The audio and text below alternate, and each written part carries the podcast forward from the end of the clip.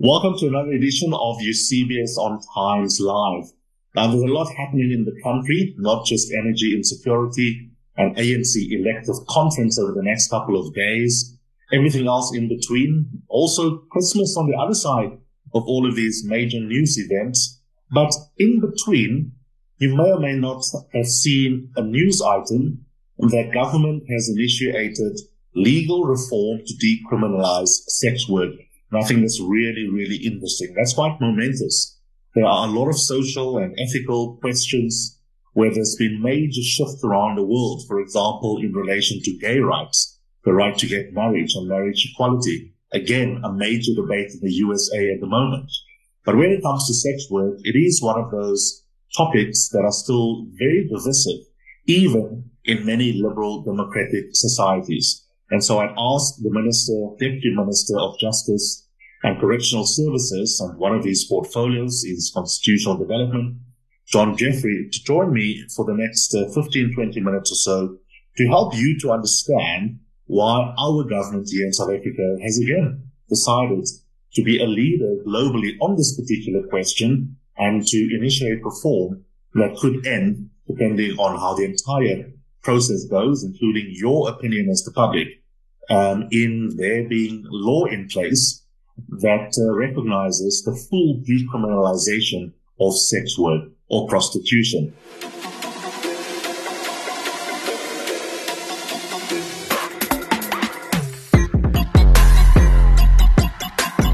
You're listening to Eusebius on Times Live. That's this latest podcast on Times Live. And it's me, Eusebius McKaiser, exploring the major issues of the week.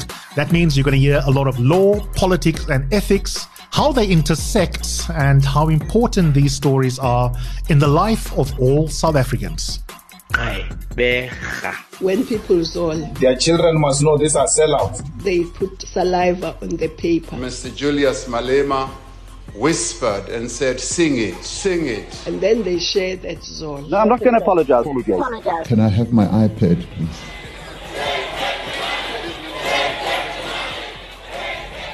So they stole it.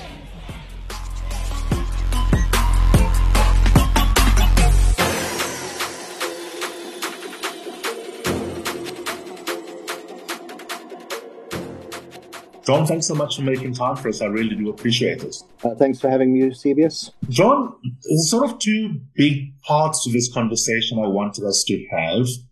Uh, the one which is almost easy, although it's also controversial, is the policy and the regulatory framework and what does this look like in the nuts and bolts and the detail. And I guess in a sense, that's what the little bit of reporting has focused on. But I want to start with a second, which is maybe the elephant in the room, if I can put it in that, in that way, which is to say, to talk around the ethical and cultural challenges when it comes to any kind of proposal around sex work. The way I read it, and I wonder how you do, is that the debate around sex work for decades has been divisive because individuals and communities have got so many different intuitions about the importance of sex, where sex fits into the human experience, and whether or not it is so sacrosanct as part of the human experience that it should never be commodified. Would you agree with me that that really is a difficult set of questions about sex and its place in the human experience that is always lurking in the background of a policy debate about sex work? Yeah, look, I um, I think it's primarily, I mean, in terms of the, the aspects you're describing, it's primarily linked to religion and your religious beliefs. So your attitude to to sex mm. would be informed very strongly by what your religious denomination says says about it. Uh, and I think for many Christians, um, there are hmm. provisions or there's a belief that you should, you know, that, well, as you've said, that uh, sex is sacrosanct, sacrosanct. Uh, you should not have sex before marriage. Um, Now, obviously, um, in this day and age, things have eased up quite a bit. People have been given more freedom on the issue, and I think sex before marriage is something that happens probably as more the norm rather than uh, than than the exception. But I think it's it's it, uh, one aspect of the debate is is the issue of religion. Uh, the mm. 1957 Act, which um, is part of what is being repealed, uh, started off its life off as the Immorality Act. And if you look at the earlier sections, I mean, uh, and I'm just reading from, and it changed mm. its name to the Sexual Offences Act to make it more palatable, um, I think, as uh, later on. But I mean, that act, the long title of the act was to consolidate and amend the laws relating to brothels and unlawful carnal intercourse and other acts in relation thereto. And there's reference to lots of references to unlawful carnal intercourse or other lewd or indecent purposes. So it was very much a, a morality, mm. uh, um, a, a, morality law, and that's been a big part of on decriminalization, decriminalizing or not decriminalizing that sex work is immoral uh, from mm. that perspective. Now, to immediately cut, and I guess it's an intersection from these ethical, religious, cultural questions that we can reasonably disagree about to the question of policy formulation. We aren't a theocracy. And so while we have a plurality of values, which we are proud of enshrining that pluralism in our constitution, we're also very clear that we are a secular state. But it's a delicate balance because on the one hand, no one person's religious, cultural, or personal beliefs can be the basis of public mores. On the other hand, as a government, you take cognizance, cognizance of what you do with it is a different question, but you take cognizance of what some of the dominant sentiments are. And it's kind of interesting because whether we talk about, for example, um, decriminalizing the use of certain categories of recreational drugs, whether we allow marriage equality for queer couples, the adoption rights to adoption of children by gay couples or whether we decriminalize sex work, there's always that constant interplay and temperature checking of where society is at. Which leads me to ask this preliminary question before we deep dive into the regulatory recommendations, John.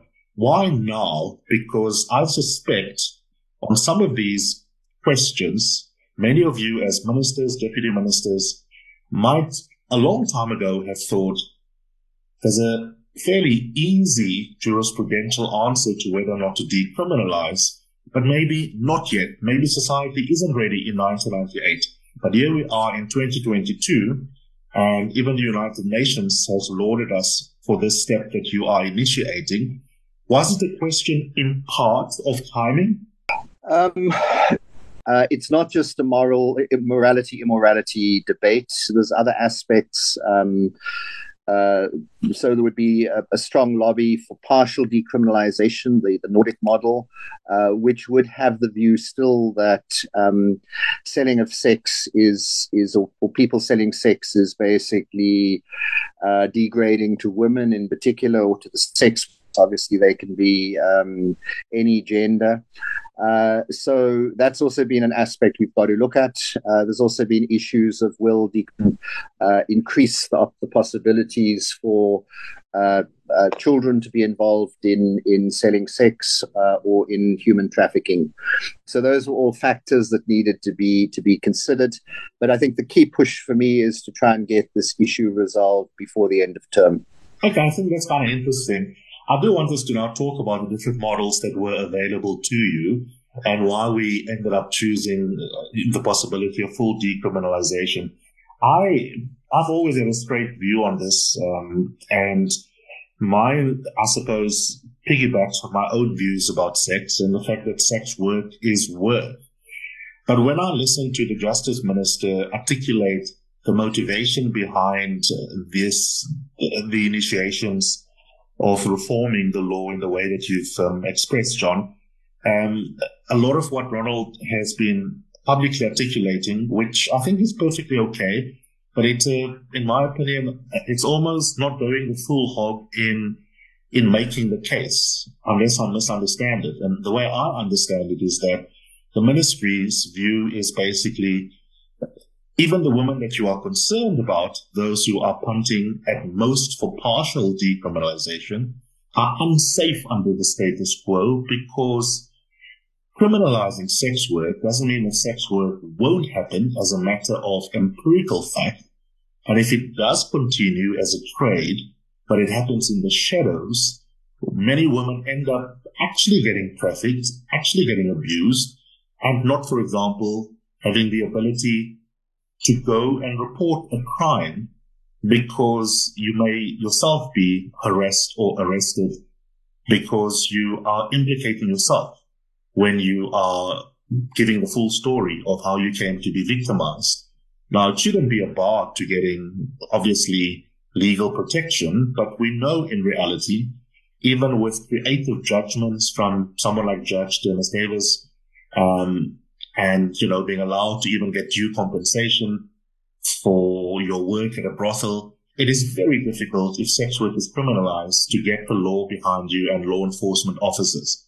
But when I listen to that, I think to myself, that's really, really true. But it's almost like a pragmatic justification for the legal reform instead of saying that is part of it. But the other part of it, which is why I started with the cultural and ethical questions, John, is also to say, in addition to these practical considerations around safety, sex work is work. Yeah, remember, we are um, politicians, elected leaders. Uh, you'd raised earlier, is society ready for this? Um, so, so we don't really want to get into mm. a hmm. debate at this point as government. Other people can. You can, for example, on the issue of of um, legitimacy mm. of hmm. sex work. Um, so that's why the perspective taken is is, and I think one that will have broader support. Sure. So within the debate, people can argue uh, that sex mm. work is work. I mean, effectively, in decriminalizing it, uh, it becomes work. Um, so, uh, um, I, I, if you work in a brothel and you're employed there, uh, you would fall under the labor Relations Act, um, you would have to pay mm. tax on your earnings. Um, it, it's it's sort of like any other way of any other income. But the point I'm trying to make is that um, I think it's not. In terms of trying to take society with us, let's mm. look at the the aspects of which we can get broader support from society on and move forward on, on that basis, rather a, mm. a hmm. more um, radical or adventurous perspective that would leave some people behind. So, what we're asking again to, to repeat is uh, let's decriminalize in particular because of the safety of, of people involved in, in selling sex. Uh, and um, uh, that's where we are at the moment. Uh, remember, this is a two-stage process. Uh, the first stage is is uh, the decriminalization, the repeal of the 57 mm. Act, and Section 11 of the uh, 2007 Act, which criminalized the buying of sex. So mm-hmm. um, that's what this bill provides for, and then expungements of criminal records if you were convicted for offences under those those acts. The second stage would then be what that means. Mm. Also, then is that existing laws would would apply. Uh, the second step then is is the issue of regulation, which is going to be a much more take a lot longer uh, issues of the powers of local government uh, versus national government to regulate those mm. those kinds of things. So it's a two stage point, but a process. But the point I'm making is is that um, we're trying to adopt a, a, an angle that can get broader support, broader buy-in from society. I think that makes sense. Yeah, I think that makes complete sense. I had not so much disagreement because I actually thought that his point was immediately correct. Um, private debates with former Justice Edwin Cameron about um, strategic activism around important social issues, just as a sidebar comment. And we were talking about, for example, how do you get inside prisons in countries where same-sex sex or men who have sex with men have their sexual activities criminalized. And as someone who's not a grassroots activist, um, as you can hear from my questions to you in this conversation, John, I was also clamoring for what I consider as a philosophy student the right reasons for the right action. and Edwin was saying to me, while there may be ideal reasons for certain kinds of action to be taken, if, for example, from an instrumental outcomes reasoning point of view, one could get, let's say, condoms into prisons in a country where homosexuality is criminalized, but you do so by appealing to non-moral considerations like the economic benefits of not having an ill population as a result of high levels of HIV prevalence. And you might be able to get really good outcomes from a public health point of view, even if your premises are not moral premises. And I guess in a sense, that is what you're saying in relation to this debate, isn't it? No, definitely. And that has been what is what has been happening. Uh, so, for example, the sex worker sector has been involved really since the beginning in the South African National AIDS Council, because obviously hmm. um, sex spreads is a way of spreading uh, HIV. Uh, so you need to target mm. those those uh, those communities, and you would have. I mean, the SANAC has been charged, chaired by uh, successive deputy presidents. I think starting with uh, mm-hmm. with Jacob Zuma. Uh, when he was deputy mm. president, and you've had then the deputy president as chair, sitting in the same meeting with, with, with sex workers who are there as sex workers or representing the sex worker sector because mm. it was necessary to to look at the issue of, of trying to in, ensure prevention of HIV, the spread of HIV um, in the sex worker sector. So um, that that also, I think, led to greater interaction, greater legitimacy uh, for the organizations representing mm. sex workers. But it was a, a utilitarian mm. uh, approach, basically, uh, rather than a philosophically mm. intellectual approach. Absolutely, yeah. So, just a couple of last questions in the last three, four minutes that we have. The second phase, where we will eventually talk about what does regulation look like, is probably where the answer to this question will lie but I want you to at least begin to flesh that out for me, even if it's in a preliminary way. If this is in part about increasing the odds of safety being experienced by vulnerable groups like many women that might be finding themselves late at night working on Oxford Street in Johannesburg how does this law reform get us towards a more safe work environment effectively? Because I can imagine us introducing these reforms and you can still have pimps that are violent, clients that are violent, some, some, not all, some cops that are conservative, just like they are when gay couples report one another at some charge officers. They will laugh at you. So the law can be useful, but it's not a guarantor of changing attitudes on the part of the key actors within the justice sector and value chain. But are you optimistic? And if so, why? That this kind of law reform can have a real chance of having pragmatic outcomes that are positive? Yeah, very much. Because what it means is that sex workers can go and report uh, to the police. Currently, with it being criminalized, it's very difficult for them to do that. Uh, the police could then start mm. raising questions about, but hey, haven't you? You're coming to report a crime that you got assaulted, but what were you doing oh, you were selling sex, but that's also a crime.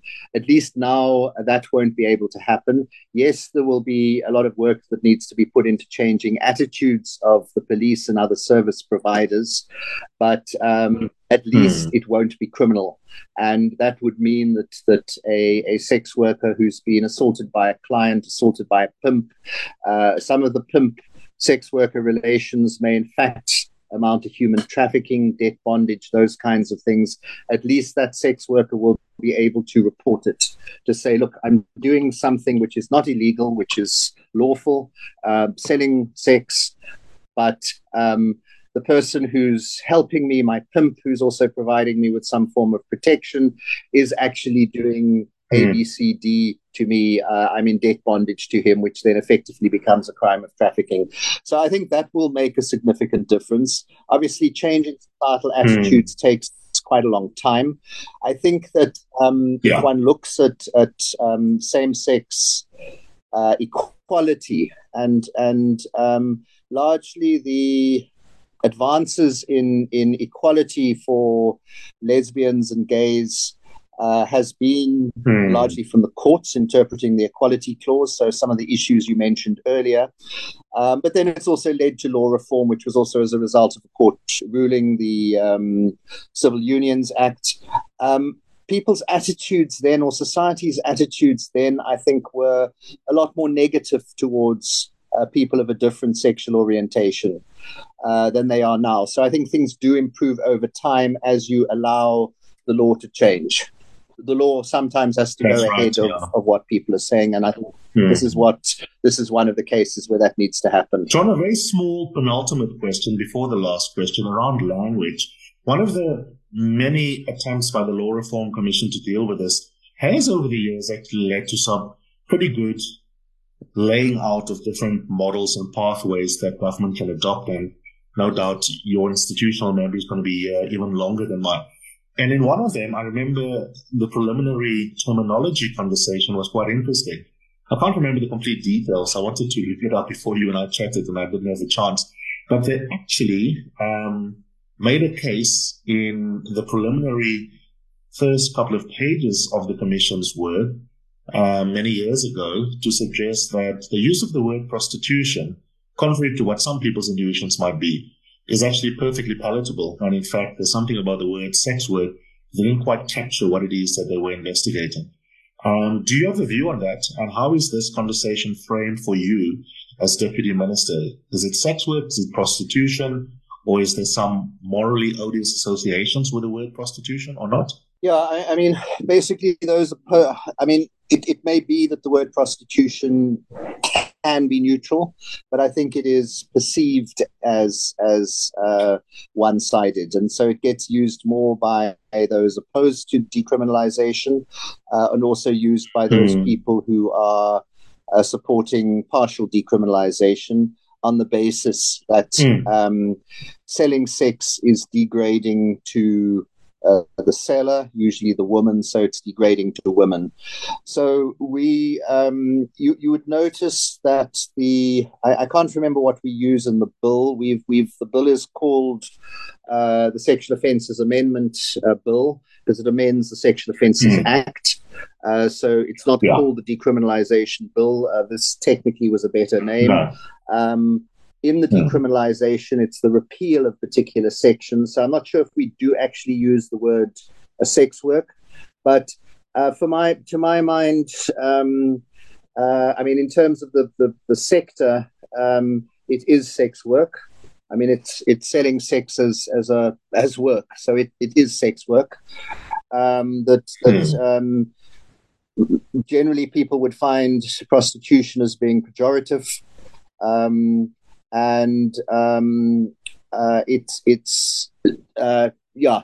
So I, I prefer that that kind of, of, of terminology. We're not then saying, and this Hmm. is to go for the broader approach. We're not saying that sex work is good, that people should be encouraged to sell sex. Uh, that is entirely up to them uh, what they what, Hmm. what they want to do or not. But the, if people want to sell sex, uh, that shouldn't be criminalized. It's a little bit like also on the uh, same-sex uh, marriages issue of let people be. Um, if two women want to marry, uh, let them get married. Hmm. But if you are a woman Hmm. and you don't want to marry another woman, well, don't. You know. Um, uh, so yeah, it- leave, absolutely. leave yeah. people Yeah. be to do what they want to do rather than saying that um, sex work is good, sex work is great. Um, it's up to people as to what they want to do. Yeah. Yeah. American President Joe Biden, in one of his more genuinely funny quips rather than his dad jokes moments, made a similar point about their latest legislation to protect at a federal level the right to marriage equality by saying it really is as simple as whoever you want to love, you want to love them and you want to make a commitment to them, then so be it. No one else should stop you as long as these are consenting folks involved in doing so. It's not compulsory for you to be queer yourself or bisexual or pansexual or whatever the case might be. You've inadvertently answered the last question, but let's, let's make it explicit. There are some people, like the, with all due respect, late John Qwelanes did in relation to the rights of queer people, who will come up with arguments that you and I are familiar with, fears about a slippery slope towards sex trafficking being enabled, for example, or who will see this as an encouragement that your daughters should think about sex work as a potential income stream as much as they do thinking about being a hairstylist or designer as a potential income stream, or who may think that this is just liberalism, quote unquote, quote unquote, gone crazy because of the constitution. I'm not going to go through the whole gamut, but just in less than a minute, finally, John, what do you say to those South Africans who, despite what a, a progressive or a liberal Eusebius thinks, may sincerely, sincerely feel affronted by this kind of legislative reform? The main point I'd want to say is in, in terms of preparing for the bill, I had asked the NDPP how many people have been prosecuted for uh, these these provisions that we are repealing? How many people have been prosecuted and even convicted uh, um, over the past five years?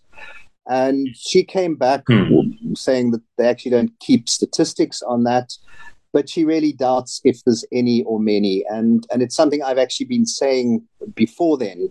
That was my sense. Mm. So effectively, Mm. Um, selling and buying of sex has been has not been criminally enforced for some time in South Africa. Mm. Uh, the heavens have not fallen.